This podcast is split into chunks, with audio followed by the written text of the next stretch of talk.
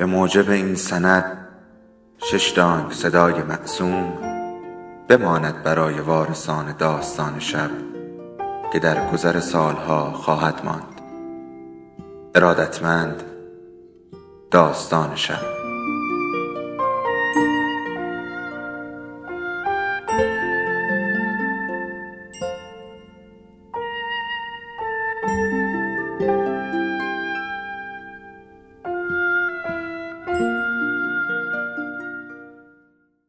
یکی بود یکی نبود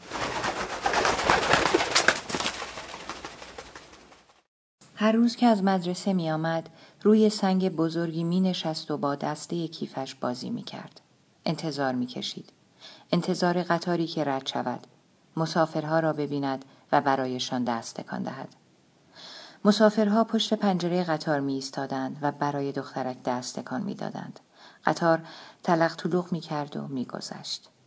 چهره ها و دست ها در پنجره ها و در خطی تند محو می شدند.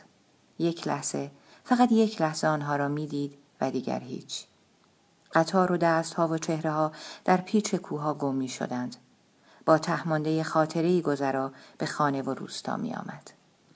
یک روز پسرکی که پیراهنی آبی داشت و موهایش در باد تند قطار آشفته بود از پنجره قطار برای دخترک دست تکان داد و برایش آلوچه رسیده و بزرگ انداخت. دخترک مانده بود که آلوچه را نگاه کند یا پسرک را.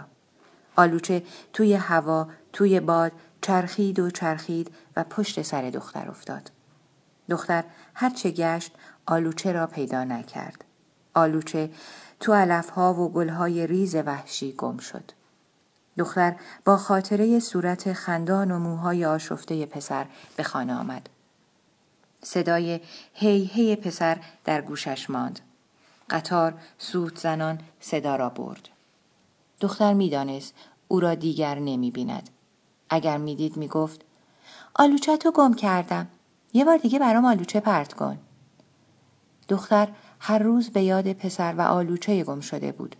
همه خاطره ها از قطار و مسافرها پاک شده بود و پاک می شد. اما این یکی مانده بود. روزی که دختر مادر شده بود پشت پنجره قطار ایستاد. بچهش را در بغل داشت. سالها بود که از آن روستا رفته بود. مادر نگاه کرد. سنگ را ندید. سنگی که روزگاری رویش می نشست. لای درخت های آلوچه گم شده بود. درختها غرق گلهای ریز و سفید و صورتی بودند. مثل عروس.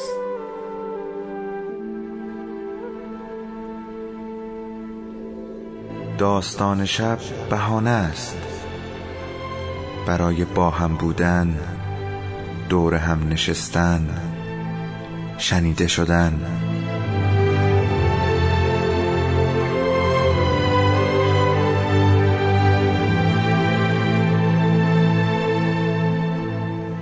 صدای افسانه ها رو میشنوین